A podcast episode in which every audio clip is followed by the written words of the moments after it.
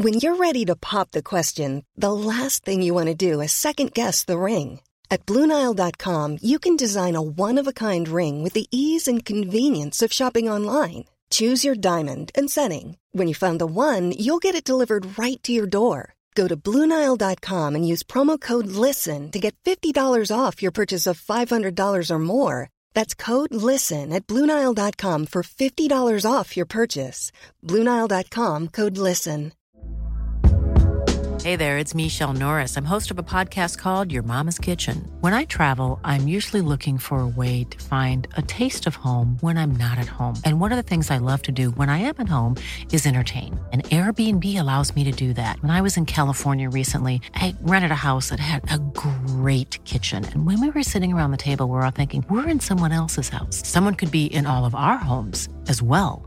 If you have a home, but you're not always at home, you have an Airbnb. Your home might be worth more than you think. Find out how much at airbnb.com/slash host.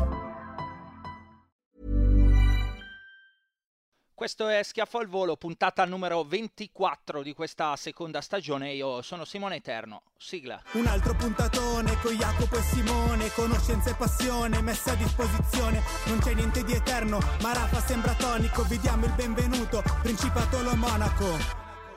Jacopo, ciao. Buongiorno. Buongiorno, buon pomeriggio. Sono le 17.11 di domenica 18 giugno per te. Per me sono le 18.11, mi sono avvicinato un po' con, con il fuso orario. Eh, però dai, siamo, siamo qua, siamo qua. Com'è andata la tua settimana, Jacopo? Sai che dovrai prendere in mano questa puntata, vero? Io dopo le due settimane di Roland Garros, in generale lungo periodo, mi sono preso una settimana di ferie, sono attualmente in ferie, ma schiaffo al volo, lo sapete, non va mai in ferie. Quindi ho visto del Gram live score, cioè ho guardato i punteggi, ma tennis visto, scambi zero. Bene, bene. E vabbè, al, al ci pensi mi, che pensi mi? Eh, no, è stata una buona settimana perché Vale sta cambiando squadra e sono andato a vedere gli allenamenti e con questa nuova squadra è, è un altro sport quasi e ho imparato anche delle cose che probabilmente per tanti sono scontate, per esempio facevano degli esercizi 4 contro 3, 4 erano le, le, ragazze che attaccavano e 3 quelle che difendevano, partivano da metà campo e, e giustamente se tu mh, ti raggruppi dentro vicino al pitturato, in 3 possono marcare 4. Se ti allarghi verso la linea dei 3, allora una è sempre libera. Questa cosa è chiara, è logica, ma non ci avevo pensato. no. Sì che un po' di NBA la guardi, eh. Eh, lo so, però eh, c'è poco da fare. Se hai qualcuno che te lo spiega è più semplice. È Questa così. è una delle cose che ho imparato. E la Vale è contenta? Sì, tra l'altro in questo momento è in aereo da Zurigo verso San Francisco. Sono un po' dispiaciuto che vada per la prima volta negli Stati Uniti senza di me, però se io mi muovessi il sedere ogni tanto forse non sarebbe accaduto, quindi posso prendermela con me stesso. Esatto, va bene, bene, bene. San Francisco bellissima, però è troppo giovane secondo me per apprezzarla pieno la Vale. Però vediamo, poi ne parliamo poi quando, quando rientra. Andiamo al tennis, Jacopo? Vai. Vai, via, partiamo perché insomma ci saranno un po' di argomenti eh, da trattare. È iniziata la, la stagione dell'erba, è iniziata con una sconfitta un po' a sorpresa di Sinner, con eh, i problemi di Matteo Berrettini, con eh, Lorenzo Musetti di cui parleremo, eh, ci sono, c'è il redivivo Andy Murray di cui ti voglio chiedere al di là del eh, insomma, di quanto possa valere il titolo al Challenger di Nottingham, eh, ma per l'ottica eh, Wimbledon ecco, e, e, di questa breve stagione sull'erba, ma intensa, ci sono un pochettino insomma, di argomenti di cui trattare. Io partirei, Jacopo, via, dai, iniziamo. E iniziamo da, da cosa iniziamo? Dagli italiani, Jacopo, in qualche modo sai, la, l'attesa, no? il nome è sempre quello, è Yannick Sinner eh, che perde da Emil Rusuwori a Ertogenbosch e lo fa senza mai arrivare a palla break, perde in due set contro un avversario con cui era 5-0 nei precedenti, eh, aveva la chance no, di sorpassare Rune nella race. Si è un po' rallentata la corsa di Sinner rispetto al buonissimo inizio di, di stagione, no? fino, fino diciamo a Roma. Resta 39 in questo 30 vittorie, 9 sconfitte in questo 2023. Guardavo i numeri no? prima di registrare, però l- la sensazione, non avendo visto la partita, è registro Roma, registro quello che è successo a Roland Garros, registro questa partenza super di stagione di Sinner, adesso un pochino di rallentamento, o sbaglio? Mm, nettamente, io la partita l'ho vista ed è stato un Sinner quasi riconoscibile. Mm, tu hai parlato giustamente dei precedenti, ne aggiungo uno che è il primo, che è un torneo Challenger, me lo ricordo perché era il 2020 ed era inizio stagione, aveva perso in due set Sinner. Poi c'è 6-3-6-2, 6-2-6-4, 7-5-6-3, 6-3-6-1, a parte quella partita di Miami che ha un po' buttato via Russuvori, aveva servito per il match, aveva avuto tre match point nel tiebreak non consecutivi, aveva perso. Questo per dire che Russuvori non è un giocatore che crea tanto fastidio a Sinner, anche perché sono molto simili. Giocano meglio di rovescio, giocano anticipato, eh, però non trovo nessun colpo in cui Russuvori sia superiore a Sinner, non di rovescio, non di dritto, non al servizio. Se perde 6-3-6-4 c'è qualcosa che non va. Se perde 6-3-6-4 e Russuvori sta costantemente sulla riga di fondo e Sinner è due metri e mezzo dietro, mm, è molto grave. Cioè, vuol dire che è in sfiducia Sinner, perché quando arretri ti stai dicendo ho bisogno di più tempo per colpire, non me la sento di stare vicino. Eh, e non può essere solamente oggi Russuvori tira troppo forte, devo stare appunto diversi metri dalla riga. E ci ha provato Sinner, il problema è che non è mai riuscito, anche quando Russuvori è andato avanti un break nel secondo, e io pensavo adesso ci sarà un game in cui si irrigidisce e fa quattro errori di dritto, perché il dritto quando conta se lo può perdere. Il problema è che Sinner non è mai riuscito a fargli giocare quattro punti di fila o 4 su 6, che bastano 4 su 6 per ottenere il contro break. Eh, sulla prima Russovori non ha perso un punto, 29 su 29. Insomma, una, eh, partita no, mi, mi, mi, stai raccontando, ripeto, io non l'ho vista, però... È... è una partita in cui lui tirava più piano di Russovori, ma non di poco. Sai, una partita no è io tiro e mi esce. Ok.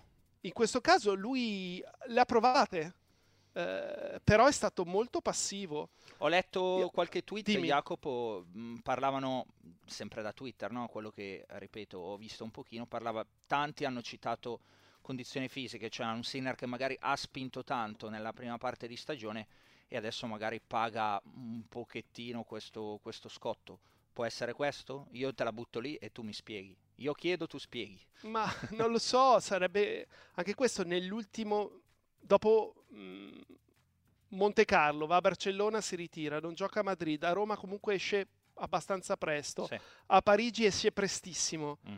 Cioè, non ha giocato tantissimo nell'ultimo mese e mezzo. Sarebbe grave se un ragazzo di 21 anni fosse stanco a metà stagione. Però, però appunto sono siamo esattamente no, a metà stagione, neanche come dici tu, sono 39 partite, cioè di questo ritmo siamo sulle 80, non sono pochi. È, è quello no, che, che, che, ti viene da... che mi viene da, anche da, da poter pensare di valutare, cioè si è fatta un al di là di quello che hai citato tu adesso, che è corretto, cioè non ha giocato tantissimo nell'ultimo periodo, si è fatta una prima parte con il piede abbastanza sull'acceleratore, cioè c'è stato un punto in cui Sinner era a 3 della race, ricordi? Cioè c'erano Djokovic eh, e Medvedev d- davanti e poi c'era Sinner, eh, o, o, Alcaraz, non ricordo, o 3 o, tre o 4, comunque, cioè, no no, 3 sicuramente, non ricordo chi fosse davanti, probabilmente... Zizipas. No, no, è uno tra Djokovic e Medvedev e Alcaraz, era uno di questi, tre, mm, di questi tre, cioè c'è stato un periodo, un punto in cui Sinner è stato tre della race. Probabilmente cioè. Djokovic. No, perché so. c'erano i punti, no, c'erano punti, sì, c'erano i punti dell'Australian Open, quindi probabilmente Djokovic e Medvedev, credo, fossero questi due, cioè che avevano fatto più punti di Sinner solo lui. Il concetto è, c'era un giocatore che stava andando fortissimissimo. Mm, tu non pensi che sia questo, mi viene da capire, mi, mi viene da, da, intuire, insomma, visto la tua risposta. Se è questo vuol dire che hanno sbagliato qualcosa da un punto di vista della programmazione. Eh, questa oh. settimana ha giocato il dodicesimo torneo dell'anno. Mm. Eh, però io contesto, ma l'avevo contestato a febbraio, Montpellier-Rotterdam. Sì, ricordo. Eh, vabbè, poi che in realtà è, sono 11 perché Marsiglia non l'ha giocato. Esatto. Eh, se vogliamo Barcellona l'ha semi giocato. Sono due slam e 5 Master 1000 sono già 7 tornei. E quelli li devi fare. E ah, è più o meno forse non si aspettava di andare sempre così avanti nei primi turni. Non, non lo so. Eh, cosa non doveva fare? Montpellier probabilmente. Che però anche lì, no, Jacopo, eh, di nuovo torno, avevamo discusso il fatto, intanto lui dice prendo i punti dell'indoor che nella sua breve carriera, dove comunque è riuscito a esprimersi meglio, prendo tutti questi punti perché il mio obiettivo è andare a Torino quindi anche lì non mi sento di dare colpe in particolare. Io sono molto eh, tranquillo, nel senso non ho visto questa partita di nuovo, secondo me non è la fine del mondo, si può anche accettare magari un calo a metà stagione, magari sta facendo dei carichi, magari sta facendo, insomma, mettendo, non sono un esperto di preparazione fisica e quindi sto solo supponendo, no? Però magari si mette in cascina ulteriore lavoro per poi affrontare quello che ormai alle porte Wimbledon più tutta la stagione del, del cemento americano. Non lo so, eh, so che comunque sono 39 partite a metà anno perché siamo al 18 giugno e eh, di questo ritmo sono tante, ecco, se, se, si continua ad andare avanti, andare avanti così. Eh, vediamo, tu, tu, sei preoccupato da questo punto di eh, vista? Io direi che il match di Halle al primo turno con Gasquet è un buon test. Il Sinner della scorsa settimana perde con Gasquet. Eh, quindi l'augurio è che sia un Sinner migliore.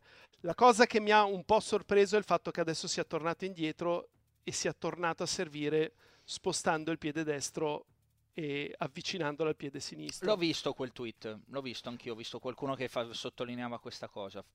Ne...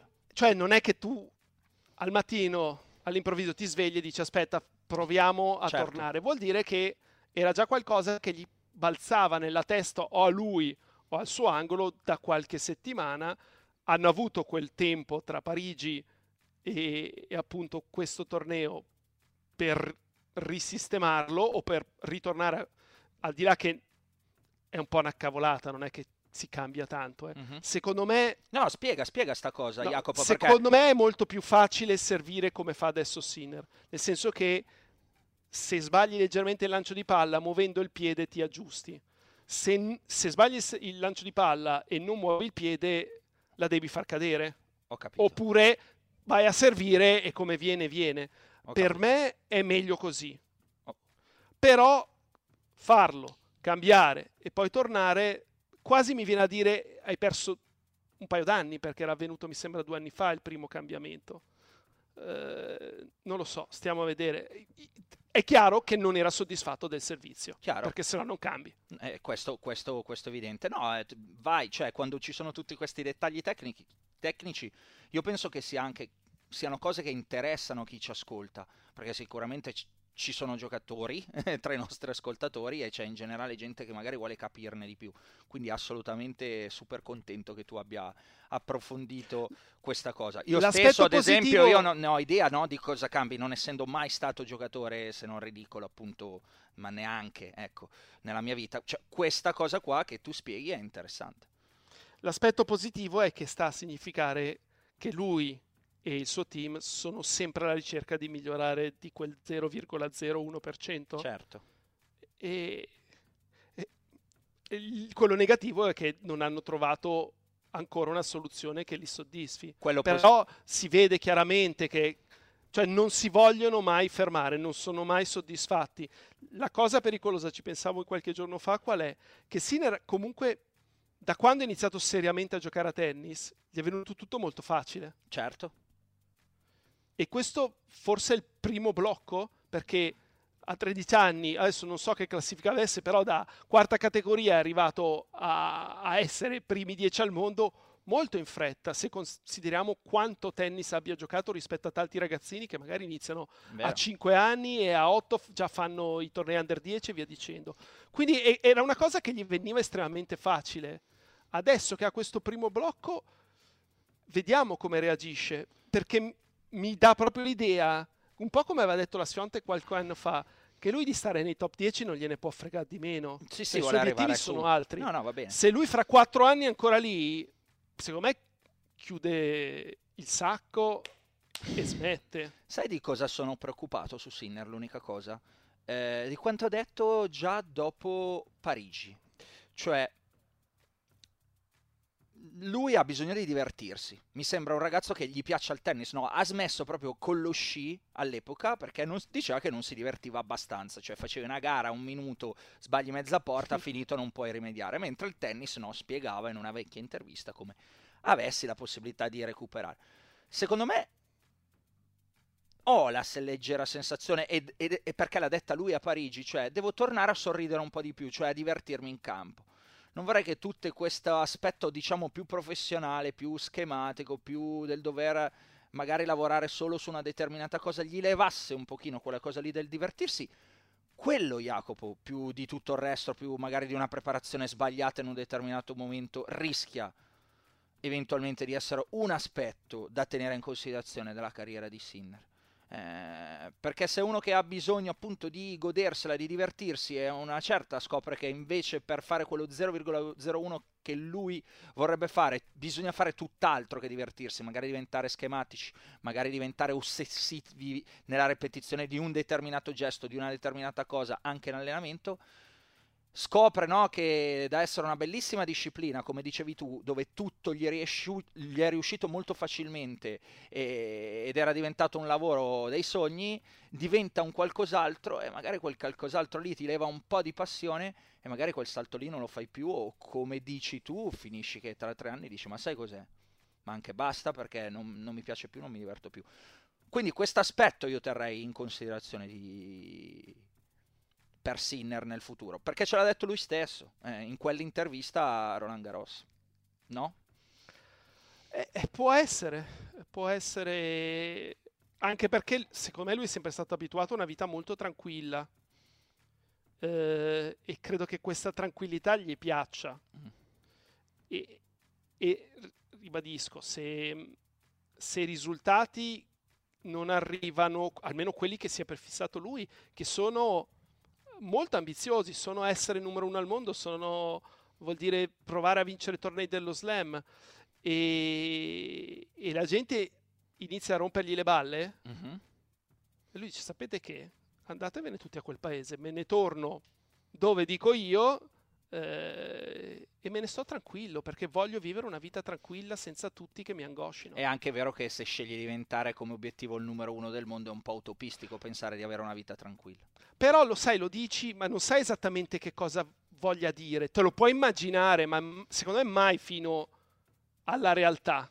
Cioè, soprattutto quando sei giovane. No, no, chiaro, e non è che tutti sono Federer, no? capaci di trovare questo equilibrio incredibile nel, eh, sapere essere sempre straordinario in qualsiasi cosa facesse anche fuori da un campo da tennis, no? Penso tutti gli incontri con gli sponsor, con i fan, le foto, i selfie, cioè questo enorme ammasso di cose che Federer aveva addosso che riusciva a gestire in una maniera clamorosa, eh, forse il migliore da questo punto di vista, eh, nel, nel, in tutta quella gestione lì, deve essere sempre perfetto e sorridente e preciso in qualsiasi occasione, eh, per, perché aveva capito che il ruolo che aveva non era solo quello no di, anche con i super sponsor chiaramente che aveva Federer, di essere un grandissimo tennista in campo ma anche fuori. Eh, non è che tutti nascono con quel talento lì, con quel carattere lì, quindi eh, ci sono tante A non cose. tutti piace stare no, al centro dell'attenzione. A non tutti piace stare al centro dell'attenzione anche. È chiaro che di nuovo Jacopo, se il tuo obiettivo è diventare il eh, numero uno so. del mondo del tennis, al centro dell'attenzione ci diventi, ci vai per forza specie in un paese no, che ti ha messo l'occhio addosso da quando sei un ragazzino, perché dicevano tutti è forte, forte, forte, e giocava un torneo lo vince, parte lo vince, fa le scalate che dicevi tu, è chiaro che vai al centro d'attenzione anche involontariamente, perché sono i tuoi risultati, è, tuo, è quello che fai sul campo a portarti lì. Va bene, dai, v- vediamo, abbiamo parlato tanto di Sinner, penso che eh, saranno contenti, insomma, i suoi, i suoi eh, tifosi. Jacopo, per un Sinner che insomma sta, trova il primo periodo complicato della stagione c'è un uh, Matteo Berrettini che, un, uh, che, il periodo complicato ormai lo porta avanti eh, da tempo. Noi il, me lo sono segnato 13 marzo dopo il torneo di Indian Wells, il KO all'esordio, avevamo fatto una puntata del podcast uh, dal titolo eh, La prima vera crisi di Matteo Berrettini. È una crisi, Jacopo, che prosegue, perché poi si sono aggiunti di nuovo gli infortuni e quei tre game eh, che aveva accennato già nella puntata di settimana scorsa della partita contro Sonego. Eh, questo forfè successivo a Dalle che ci fa capire che non era pronto. Che si fa? È un grosso problema perché eh, l'infortunio rimane quello, ovvero gli addominali. Eh, inoltre, se non era pronto perché ha giocato. Eh, cioè, gli addominali li senti se ti fanno male o non ti fanno male, se sono ancora, tra virgolette, teneri ed è controproducente spingere. Poi io capisco che uno dopo un po' sia stufo anche di continuare a allenarsi e voglia, voglia mettersi alla prova. Eh, ma se non ce la fai, non ce la fai. Poi magari era pronto e ha risentito dolore nel corso della partita. Questo non mi è proprio chiarissimo.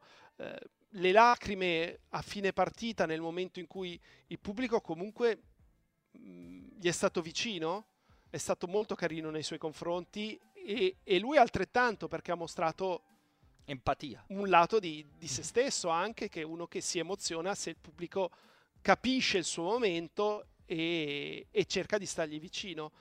Eh, però veramente adesso è vero che c'è Wimbledon, l'ha già saltato l'anno scorso, eh, però è, è, è, inutile, così sta perdendo solo del tempo, che si rimetta totalmente a posto e quando sarà, sarà, però che torni quando è veramente pronto per tornare eh, ha senso quello che dici o posso comprendere anche il lato suo, dice ho bisogno di fare dei punti, la classifica scivola, e arriva l'erba, è questo eh, il mio momento, magari anche se non sono al meglio posso inventarmi qualcosa, evidentemente è andato in campo e ha capito che non si può inventare niente, cioè ha dovuto proprio riprovarlo sul campo eh, nei tre game con Sonego e poi da lì appunto il ritiro ad Alle, no? il ritiro ad Alle mi pare che sia proprio una conseguenza di questo, cioè io la leggo proprio così come è stata. Ci prova, ha capito che non era il, mom- il, caso di provarci e infatti Dalle non ci va, si ritira.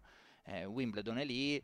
Eh, che dire, io dico soltanto che eh, non è una questione di fare i tifosi, gli ultras, n- non siamo questo, però è anche vero che Matteo Berrettini è stato sì, insomma, un italiano che ha fatto cose importanti negli ultimi anni per il tennis, Jacopo, perché ricordiamo, vabbè, la finale di Wimbledon è lì, ma non solo c'è quella, c'è la semifinale a US Open, insomma ci sono determinati risultati, c'è la qualificazione al Masters due volte, eh, cioè, tutte cose che gli italiani del tennis si sognavano.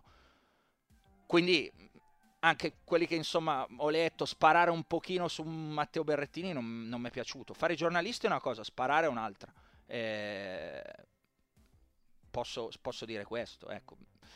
Va preservato Matteo Berrettini, ha un momento complicatissimo nella sua carriera e l'abbiamo detto due mesi fa, noi personalmente, con quella puntata, no? Ha probabilmente fatto una scelta sbagliata in questo caso, che posso anche comprendere, che non dovrebbe fare perché è un super professionista, ma posso anche comprendere, adesso è giusto fare quello che dici tu, cioè riposarsi e attendere con grande fiducia e ripartire da dove sarà, sarà, cioè ci sarà da fare una scalata e dimostrare di nuovo quello che aveva dimostrato, cioè di poter valere un altissimo livello, se in forma e se tutto funziona bene, no? Quale che sia il numero, sia il numero, Jacopo. Quante volte abbiamo visto grandi giocatori no? andare giù in classifica e poi piano piano tornare perché il valore era quello. Adesso te, certo. ne, te ne, cito uno al caso, no? infortuni e problemi fisici. Del Potro, quante volte è salito su e poi è sceso, crollato e poi è tornato e poi è risalito, poi si è rifatto male e crollato. Chiaro, Del Potro è più forte di Berrettini, però il concetto è, è quello, si può fare se hai un valore e per me Berrettini un valore ce l'ha, non so per te, che valore ha Berrettini? Tra l'altro ha un, ha un, valore importante perché ha dimostrato negli anni di vincere le partite tirate. Mm. Cioè era uno che arrivati al tiebreak, arrivati al quinto, eh, ti dava fiducia. Penso anche al match con Alcaraz dello scorso anno a Melbourne, alla fine l'ha vinto lui, i quarti con Monfissa a New York, 7-6 al quinto, l'ha vinta lui. Eh, il tiebreak di Wimbledon eh, in finale con Djokovic, l'ha vinto lui.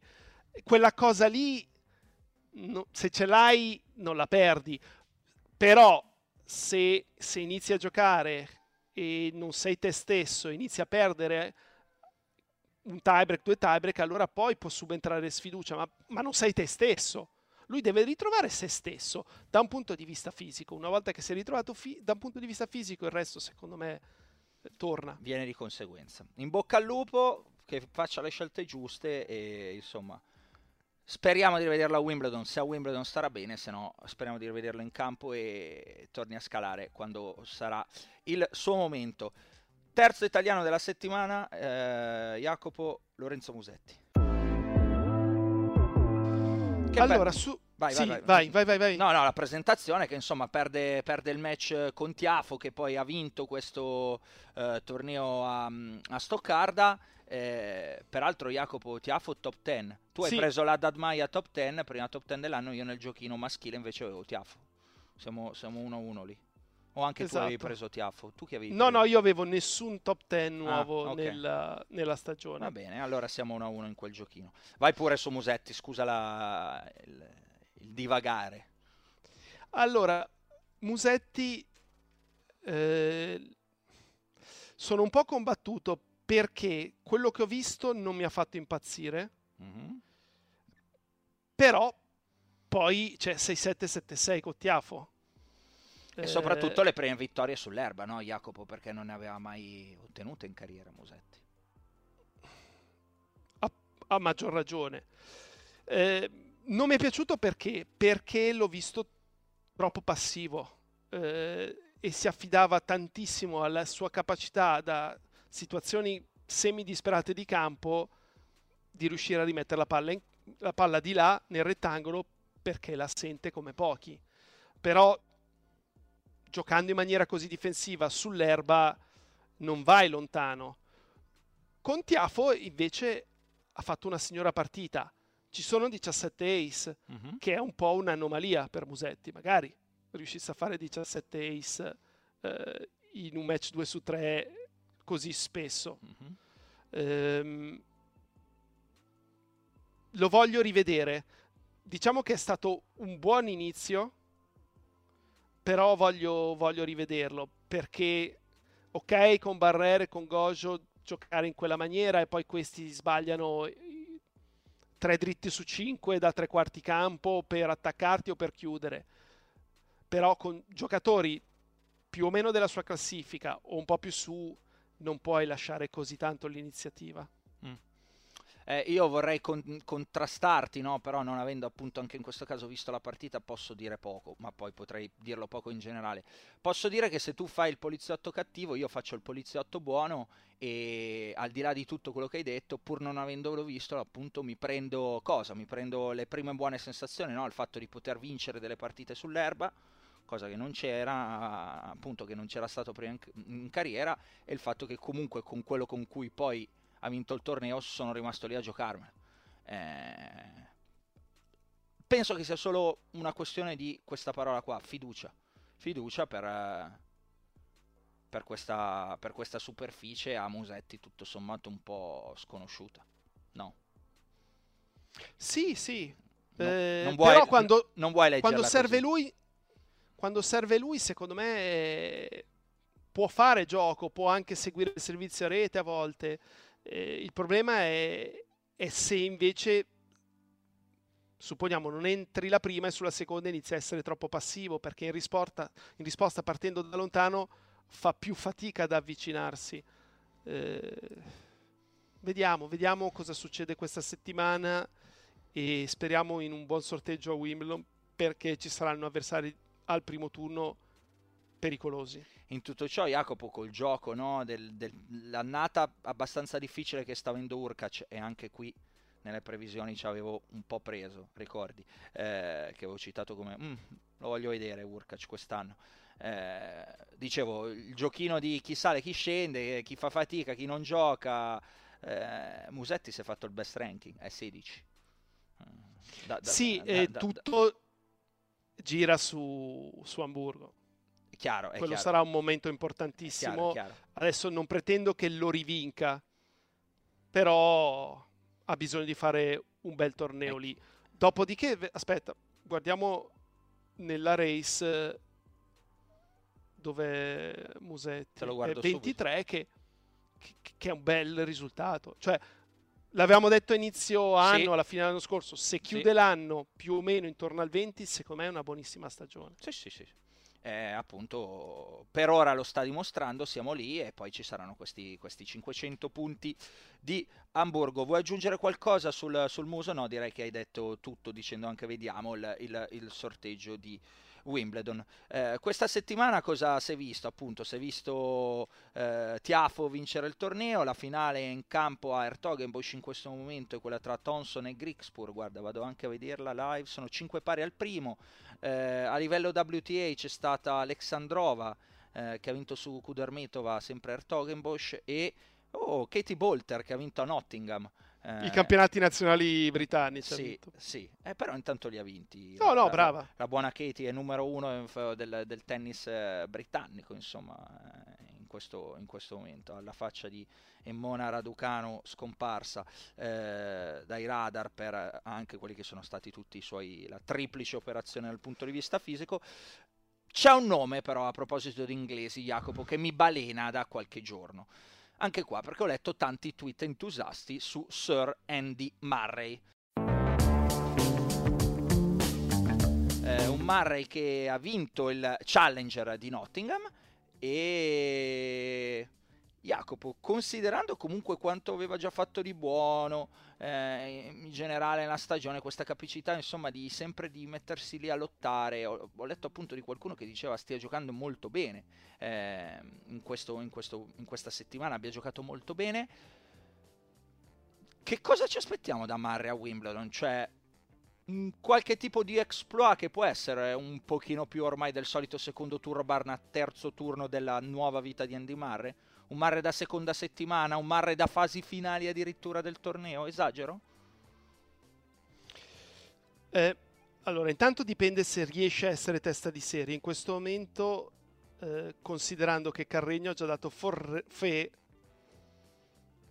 ne ha 5 davanti, dovrebbero togliersene altri 5 che è improbabile. Oppure deve fare un bel risultato al Queens, dove l'anno scorso non giocò, quindi può solo guadagnare. E e il suo ultimo risultato utile è zero, quindi qualsiasi risultato faccia il Queens aggiunge punti. Eh, ha vinto due challenger di fila perdendo un solo set con Kubler la scorsa settimana nei quarti a Surbiton. Questa settimana nemmeno un set perso, solo un match tirato, vinto 7-6-7-5 eh, nei quarti se ricordo bene, sì con Stricker. L'unica domanda che ho è se gioca una partita tirata o ne gioca due, che succede? Ce la fa? Perché in Australia qualche risposta da questo punto di vista l'ha data. E come? Eh, però quante ne ha nel suo serbatoio di partite tirate? È vero che l'erba sul suo fisico incide ha, meno. Eh. Cioè, esatto. Cioè, ogni volta che arriva in corsa e frena mh, mm, non sente quei dolorini che senti sul cemento. E poi sicuramente non giocherà degli scambi così lunghi, il servizio lo utilizza meglio sul, sull'erba. Eh, per me la seconda settimana deve essere un obiettivo, sorteggio permettendo, però se non fosse test seria nessuno vuole male al primo turno, ma da nemmeno Djokovic secondo me. Eh no, direi di no. Io sono molto curioso, ti dico la verità. Cioè, ho la sensazione che possa regalarci qualcosa di molto interessante. Per molto interessante non mi limito a, appunto, che ne so, una seconda settimana. Perché no, anche un filo più in là. Un quarto di finale, una cosa così, sa esaltarsi davanti, davanti al suo pubblico. Eh, sicuramente quello che si augurano anche gli inglesi. però mi pare che proprio la stagione di Marre eh, dica che dal punto di vista fisico quello che tu dicevi l'Australia ha dato buone risposte una dopo Kokinakis anche prima di Kokinakis o dopo Kokinakis non mi ricordo ce n'era stata un'altra eh, subito una dietro l'altra cioè mi pare che atleticamente ci sia e, se mi dici, se mi confermi che comunque sta... Beh, c'era stato Berrettini al primo turno. Bravissimo, se sta giocando... E poi Bautista per due set. Esattamente, esattamente. E, e sono partite che io non, non, credo a Wimbledon saranno così lunghe, cioè è un serbatoio di energie che può portarlo all'ottavo barra quarto di finale, poi vedi mai che se concretizzi la, la, magia di casa, qualcosa del genere. Comunque mi levo ancora una volta semplicemente il cappello per Andy Murray, cosa che abbiamo già fatto e già detto, però eh, giova, giova ricordarlo perché insomma è un, e... uo- è un, uomo che gioca contro... Oh, sta dimostrando di poter giocare contro quelli che erano i pareri scientifici. Ribadisco, guardatevi la serie su Amazon, su Amazon del documentario del, del suo rientro per capire che cos'è in questo momento Andy Murray, l'uomo bionico. E la cosa molto bella nel constatare quello che sta facendo adesso è che c'è proprio l'amore per questo sport, mm. cioè lui sta facendo questo perché gli piace giocare a tennis e gli piace la competizione.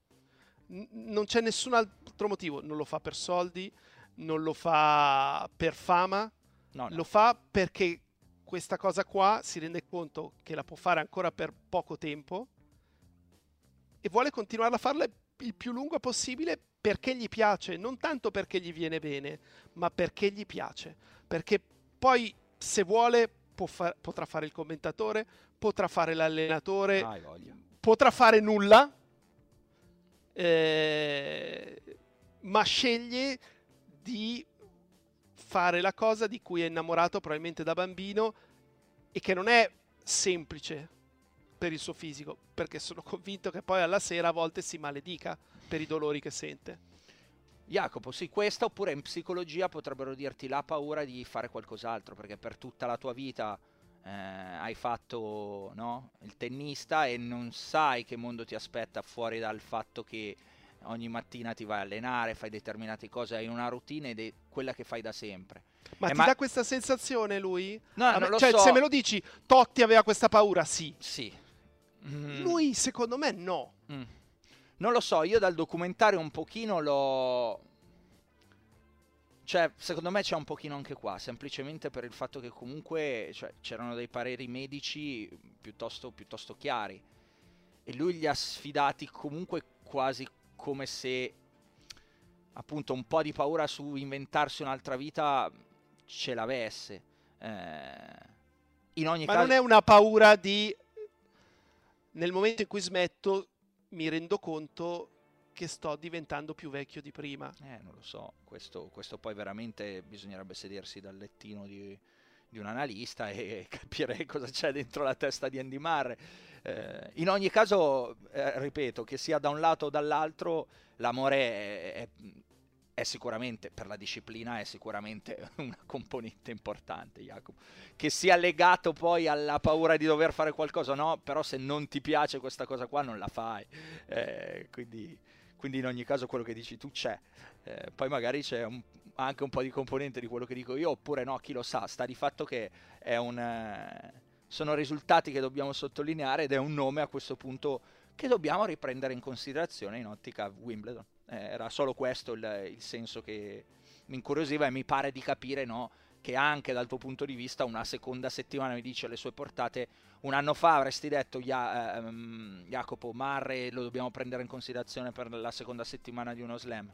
No eh, sembrava quella no, la sua carriera cioè giocasse per il fatto di e ci chiedevamo anche chi te lo fa fare. Ricordi certo. anche la polemica no, con Vilander, se non sì. sbaglio, rubi le wild card e invece ruba niente, cioè è lì a fare, è lì a fare il tennista.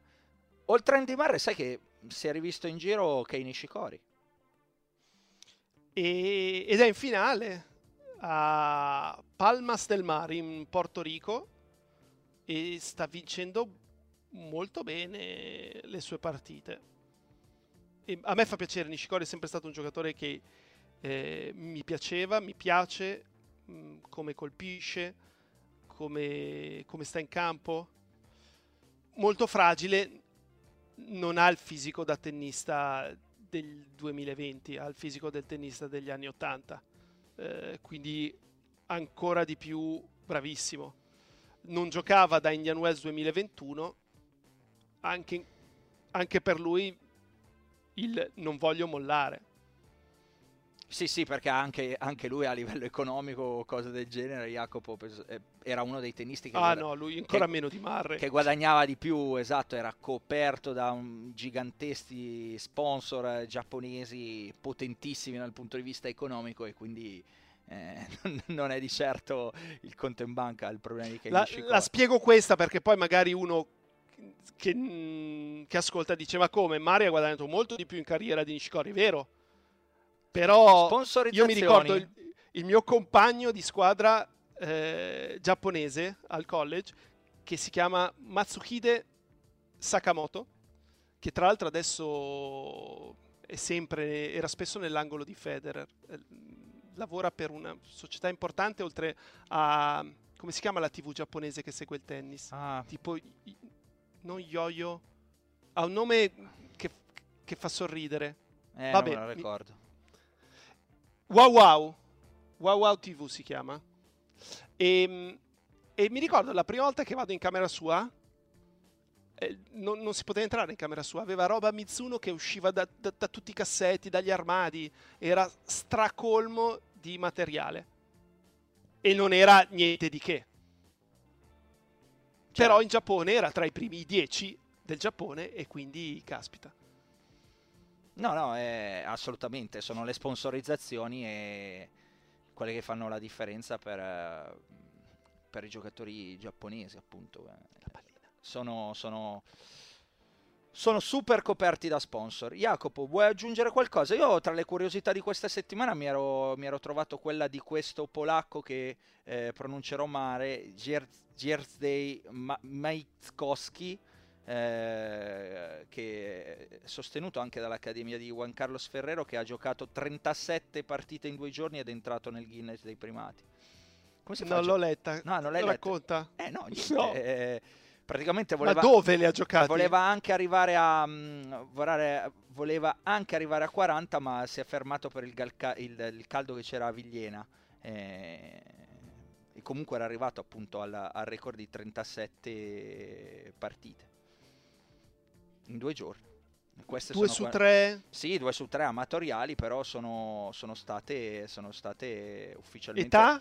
È state ufficialmente registrate 26 anni. 26 Complimenti. anni. non, non, male, c'è, c'è, c'è, la, c'è la, fottina sul, sull'Instagram di, eh, dell'Accademia di, di, Ferrero con la certificazione no, di questo di questo ragazzo, 37 partite singolari giocate in, in, in due giorni.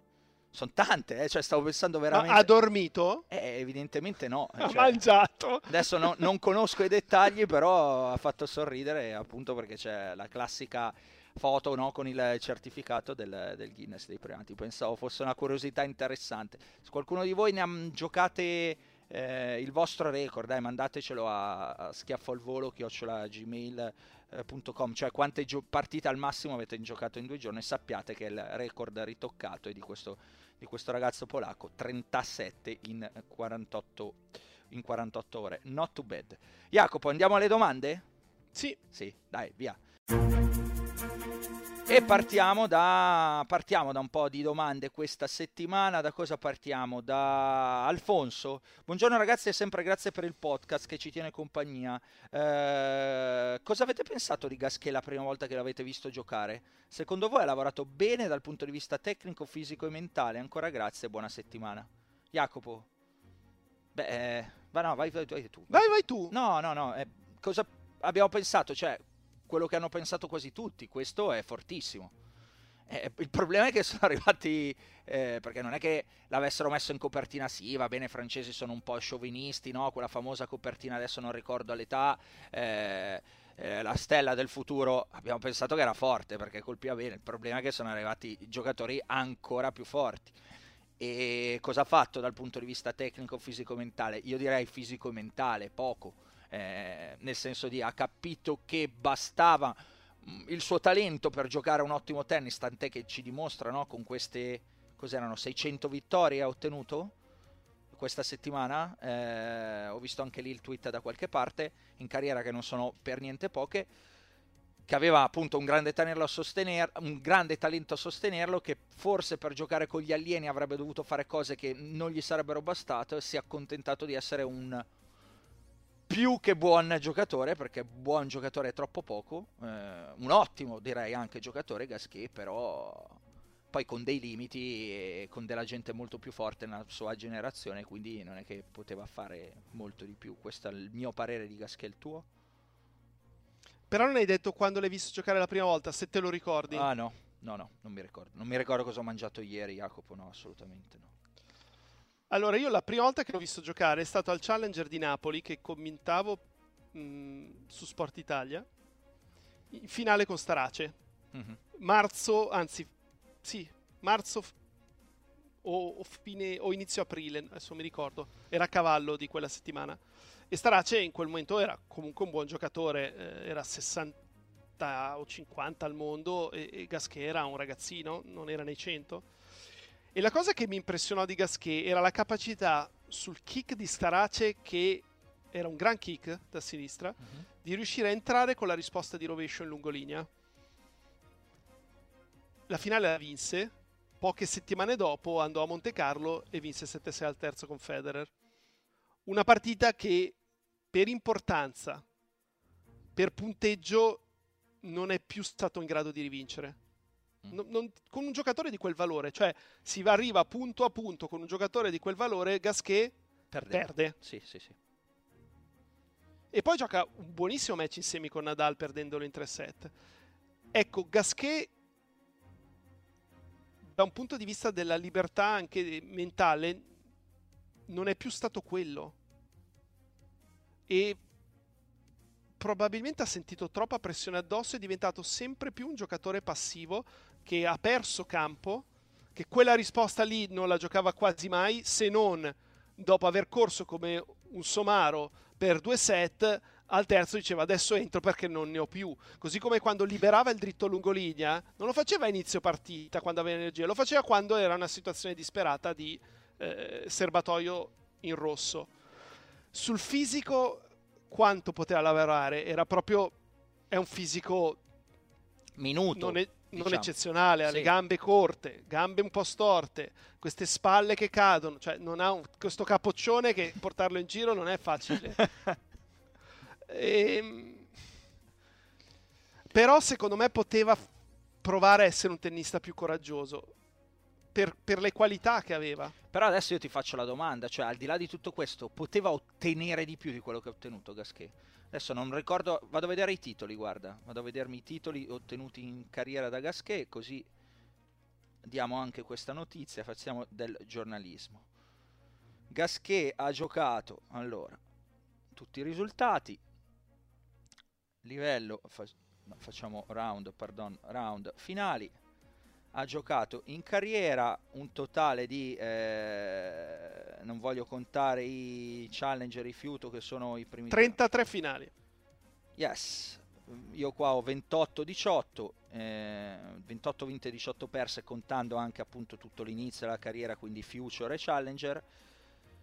Potevo ottenere di più Gasquet di questi 28 titoli complessivi che ha avuto Secondo me qualche risultato più importante poteva farlo. Mm. Non ha un successo 1000. No. Ha tre finali 1000, di cui due a inizio carriera, 2005 e 2006. Oltre a quella semi di Monte Carlo a inizio carriera. Secondo me c'è stato un lungo periodo in cui proprio si è adagiato ed era lì che doveva migliorare. Eh, cioè, era così meno forte del miglior Vavrinka non poteva essere lì vicino a Vavrinka come apice? No, secondo me è meno forte Jacopo. Per me. Però Perché... Vavrinka ha investito di più su se stesso, si è preso Norman, Gasquet si è preso Piatti che, che poi è stato nel periodo migliore della sua carriera Eh, cioè Piatti l'ha fatto giocare miglior tennis è sbagliato, però raggiungere i risultati migliori, secondo me. Doveva prenderlo prima. Prendilo a 21 anni, a 22 anni. Stavo guardando anche i titoli, Jacopo, al di là di quello che dici adesso, non solo i 1000, non c'è neanche un titolo 500. No, infatti. Per Gasquet. Perché ci sono dei gran, dei gran 250, perché ha vinto l'ultimo ad Oakland quest'anno e poi ha vinto Ertongenbosch nel 2018, quindi comunque era 5 anni che non vinceva un titolo prima di quest'anno inizio anno ad Oakland. Eh, c'è Anversa, c'è Montpellier, c'è l'Estoril, c'è di nuovo Montpellier, eh, poi c'è quel periodo 2012-13 importante, no? ne vince 4 di finali consecutive tra Bangkok, Doha, Montpellier e Mosca. Eh, di nuovo tornei, tornei 250 c'è Nizza, c'è Challenger a Bordeaux, c'è un eh, Bombay nel, nel 2007, eh, c'è un Lione eh, nel 2006, eh, c'è un Stade nel 2006, Nottingham, Nottingham di nuovo, il Challenger di Napoli che citavi del 2005 su Starace, poi entriamo appunto nella, nel mondo dei, dei, Challenger, cioè questo è quello che ha vinto in, in carriera Gasquet, sì forse poteva, hai ragione, ottenere eh, un po' di più se avesse lavorato un po' più su se stesso, ma questo no, era anche quello che si diceva poi Jacopo dei limiti di, di Gasquet, cioè che fosse uno che insomma non è che avesse troppa poi voglia di sbattersi in maniera enorme, ecco, mettiamola così. Succede spesso alle persone di talento. Quando hai molto talento non hai cioè è difficile avere grandissimo talento e grandissima voglia. Se riesci a avere queste due cose sei Djokovic. o, o, o, o, non lo so, o qualcosa del genere. Cioè, il talento non coraggio, sempre, non sempre. Secondo me. Cioè, imposta la partita un po' alla Zverev. Eh, più passano i colpi e più perde campo. Solo che Zverev è alto due metri e dal servizio con la prima ottiene tanti punti. Gasquet non otteneva lo stesso numero di punti. Chiaro. Cioè, dai a Gasquet serv- la prima di Zverev o dagli 10 cm in più, di gambe soprattutto, più che di tronco, e avrebbe fatto di più.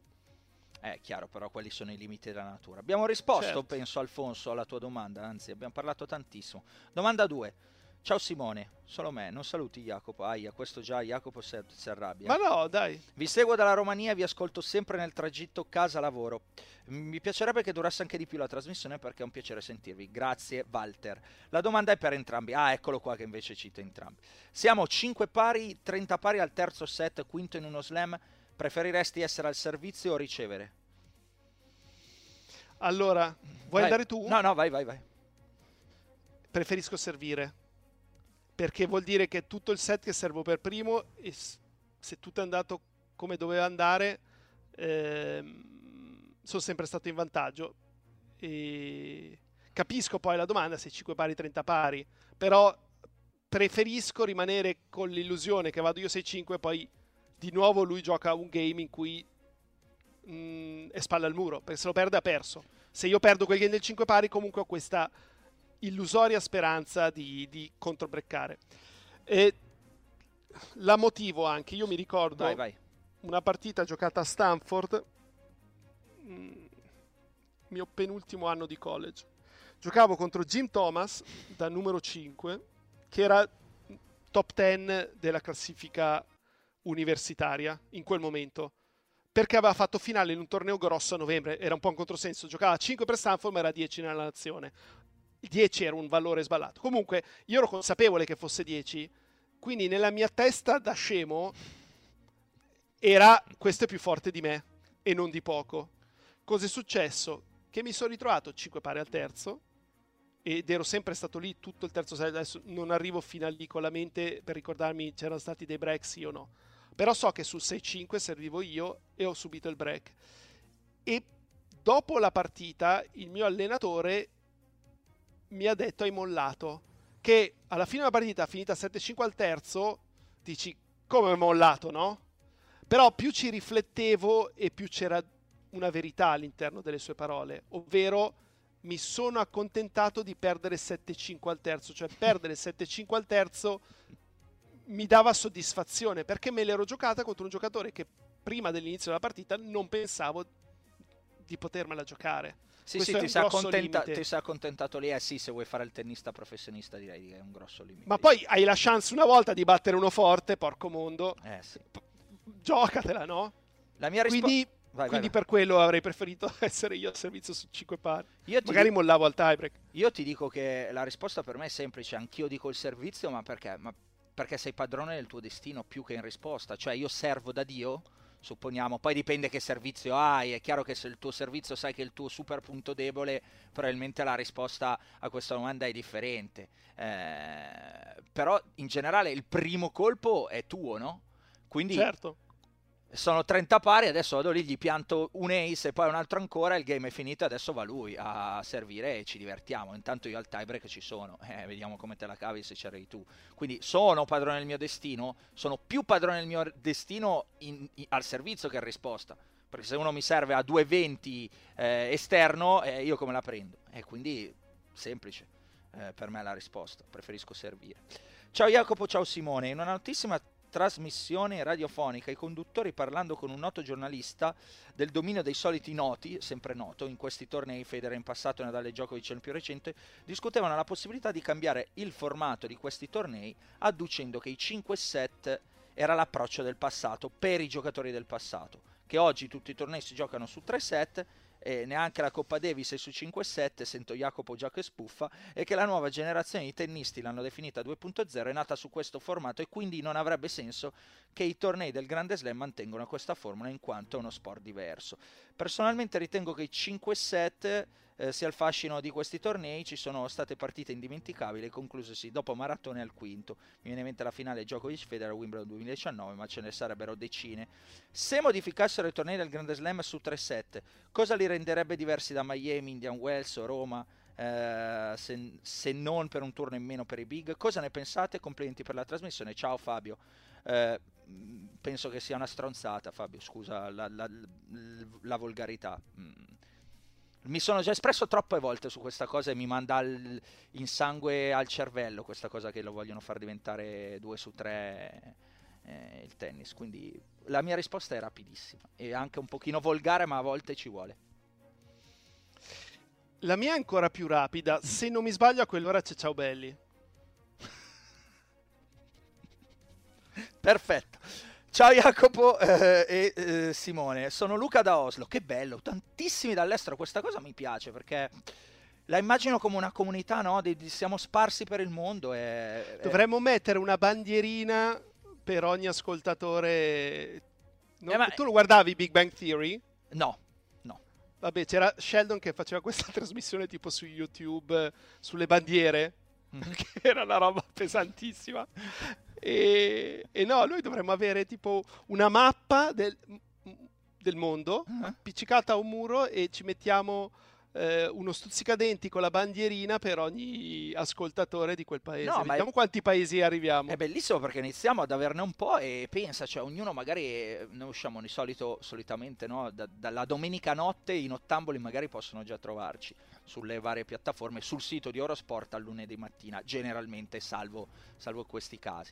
Eh, cioè, pensare che ognuno con le sue vite magari dall'altra parte del mondo è, è lì che ci ascolta è una cosa molto bella, è ha un che di poetico. Comunque, Luca da Oslo, di solito mi tenete compagnia nella mia biciclettata casa lavoro, lavoro a casa. Giustamente a Oslo, città con zero traffico, pochissimo traffico e quello che ha è, diciamo, è non rumoroso in quanti tutti guidano elettrico e anche qua è carino. Vabbè, prima di tutto volevo farvi i complimenti per un podcast divertente quanto interessante, come pochi se ne trovano questi giorni. Grazie caro Luca. La mia domanda è la seguente: mi viene richiesto di al- vi viene richiesto di allenare un giocatore italiano dentro i top 100.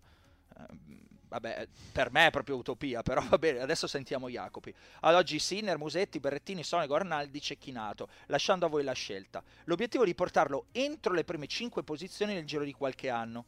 Chi scegliereste in base al potenziale ma anche alla vostra affinità personale e simpatia? E su quale colpo aspetto di gioco iniziereste a lavorare da subito in quanto ritenuto peggiore che nei più grandi margini di miglioramento? Grazie in anticipo, un saluto Luca, vi prego fate tennis 360 anche per Wimbledon. Mm, Luca, quello non ci sarà, però segui il mio Twitter che magari ogni giorno ci sentirai a me e a Jacopo parlare del torneo. Jacopo, chi ti prendi dentro in top 100 per portarlo entro le prime 5 posizioni, su che colpo lavori, sull'affinità, vai, scatenati. Allora, partiamo dal presupposto che secondo me non tutti i giocatori elencati eh, possano arrivare nei primi 5, cioè mm, certo. Cecchinato non ci arriverà mai. No. Eh, Matteo Arnaldi, difficile, però proprio questa settimana eh, al padel ho incrociato il suo allenatore che giocava una partita di padel, ovvero Alessandro Petrone, che conosco da quando era un ragazzino, e, e quindi mi ha fatto piacere chiacchierare un pochino, era, era super felice.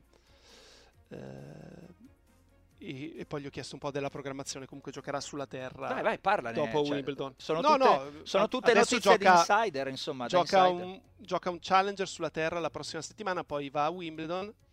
Eh, o, o, meglio, spera di entrare direttamente eh, a Wimbledon, non dover passare dalle quali. Quando gli ho parlato, mi sembra mi ha detto fosse 5 fuori. Mm. Ehm,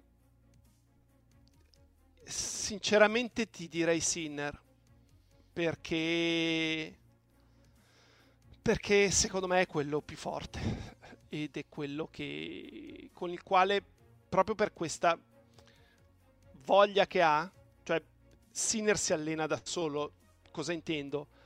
che non ho bisogno di motivarlo alle 9 del mattino per iniziare a muovere i piedi mm. Musetti e Berrettini mi sa un po' di, un po di più eh, posto che io non ho alcuna competenza per poterlo fare, partiamo da qua, però è una domanda, un giochino utopistico, parla anche di simpatia. Però come personalità cosa chi prenderesti? Chi è quello secondo te col quale ti troveresti meglio? Penso che Sonego per come lotta e per come esalta il pubblico è uno tipo che la viviamo allo stesso modo, cioè a me quel lato lì di Sonego fa impazzire, lo sai, perché comunque dalla battaglia lui tira fuori il meglio e sono quei giocatori che ti esaltano poi, no? Eh, eh, ma arriva nei 5. Eh, no, come arriva nei 5 Sonego con tutto il rispetto e, e che posso avere per Lorenzo, non ci arriva nei 5. Eh, cioè, secondo me hanno fatto già un lavoro straordinario a portarlo dove l'hanno portato Sonego. Non che abbia dei limiti, non, non, che sia scarso, eh, non, se no passa questo, però ci sono dei limiti in Sonego e, e quello che ha fatto secondo me è molto. E, e quindi più di così non si ottiene. Però per, per, per, per affinità credo che mi troverei bene con uno così, no? con uno così che si esalta poi nella battaglia, nella lotta. Eh, sul più forte qua dentro sono d'accordo che sia Sinner. A questo punto rispondo alla domanda e dico Musetti e... perché potrebbe, potrebbe anche arrivarci Jacopo a patto che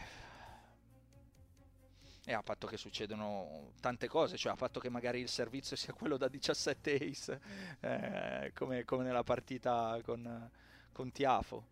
Eh, e poi perché sarebbe molto divertente, insomma, comunque vederlo, vederlo giocare. Cioè, che sia il più bello da vedere giocare qua dentro Sonego, penso che ci siano pochi dubbi, no? Forse Cecchinato nella sua versione bellissima eh, del Roland Garros 2018, però ha dimostrato di essere una, una, una casualità, ecco, quel livello così alto, così a lungo.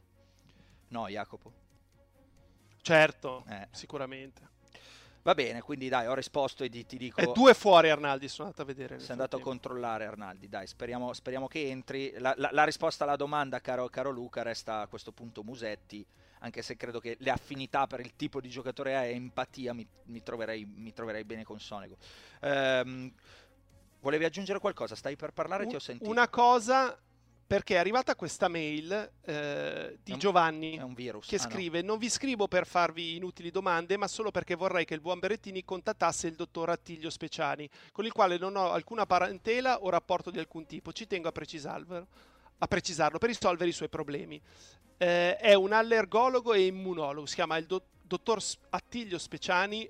Se qualcuno ci ascolta, vuole dirlo a Matteo Giovanni è convinto che gli possa risolvere la carriera, dice che ha già lavorato con diversi sportivi, sta a Milano, non so quanto possa chiedere. Eh, non credo, sia, non un credo sia, un problema, no, no, soprattutto no. se gli risolve il problema.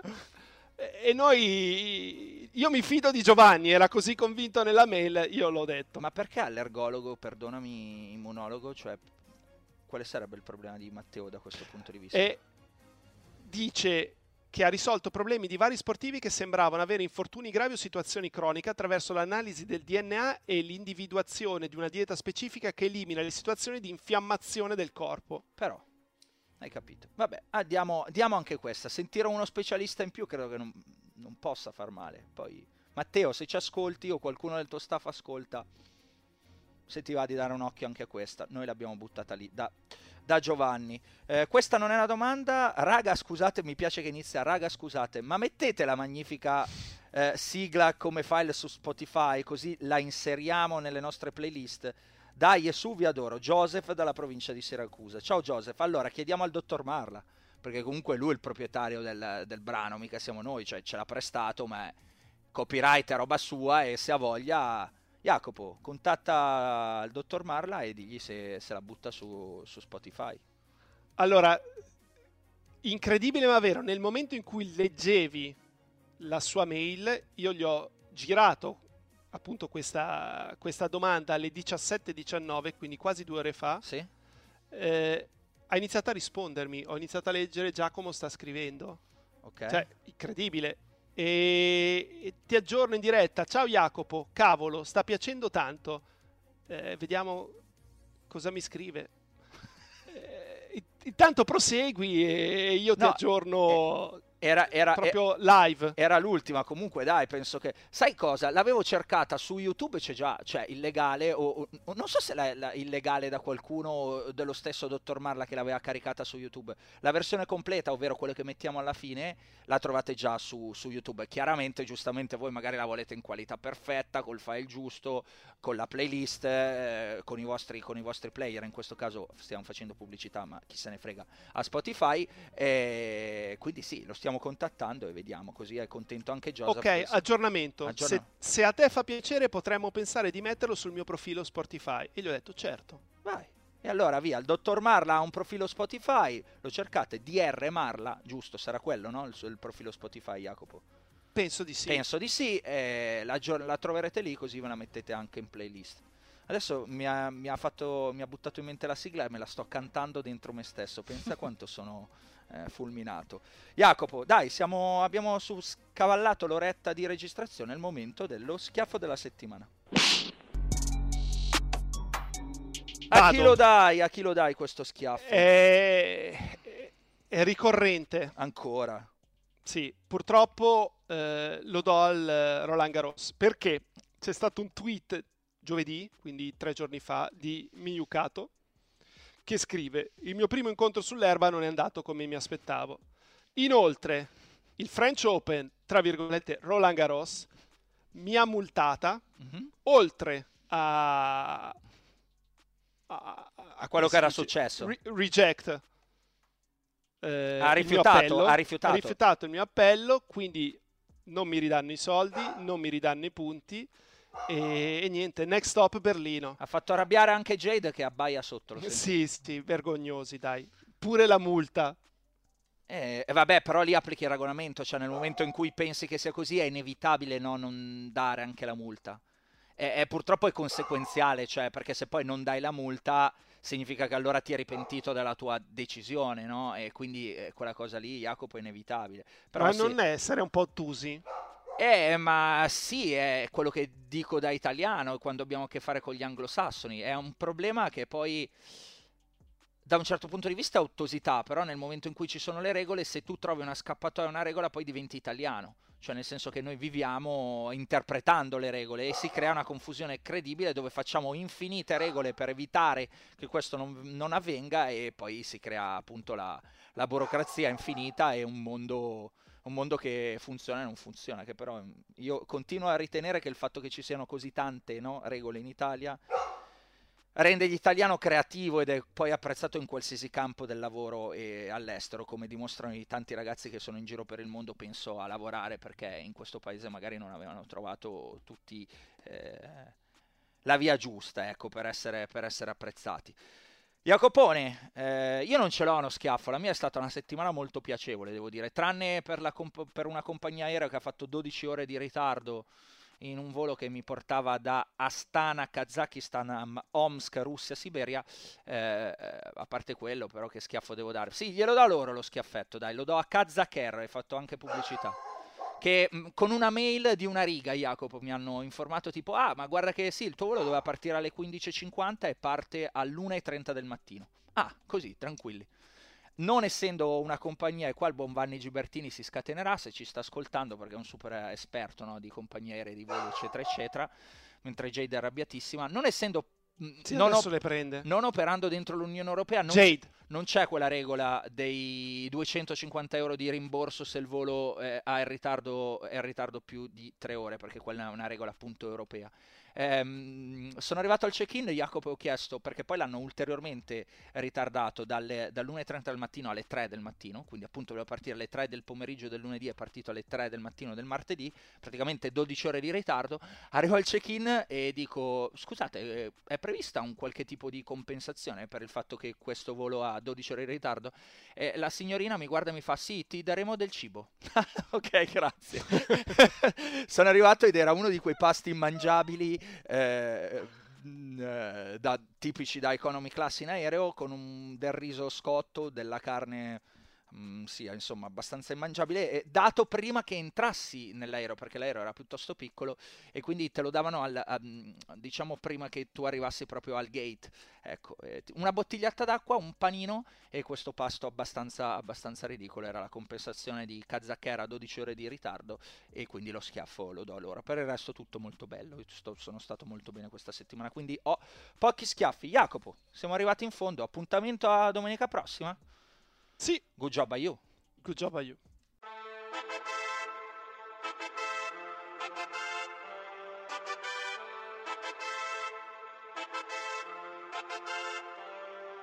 Un altro appuntamento, un altro schiaffo al volo, ha vinto sul cemento, eppure un terraiolo, un altro tabellone, un nuovo campione, ha ribaltato il match, era sul cornicione e Kyrgios manterrà la parola data che giocherà a Parigi per la sua fidanzata che non c'è mai stata e vuole visitarla e Sinner la volè. Quanto può migliorarla? Io lo devo ascoltare perché senza sto male e soffro come Zizipa su quella diagonale. Ho un dubbio esistenziale se tornerà mai team, eppure vado avanti come Cressi. Un altro puntatone con Jacopo e Simone, conoscenza e passione messa a disposizione. Non c'è niente di eterno, ma Rafa sembra tonico. Vi diamo il benvenuto, Principato lo Monaco.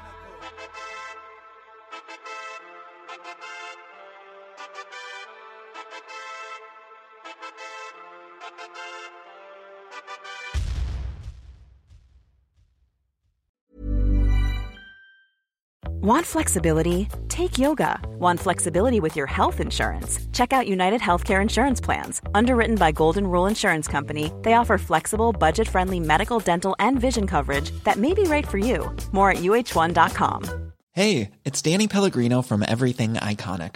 Ready to upgrade your style game without blowing your budget? Check out Quince. They've got all the good stuff shirts and polos, activewear, and fine leather goods, all at 50 to 80% less than other high end brands. And the best part? They're all about safe, ethical, and responsible manufacturing. Get that luxury vibe without the luxury price tag.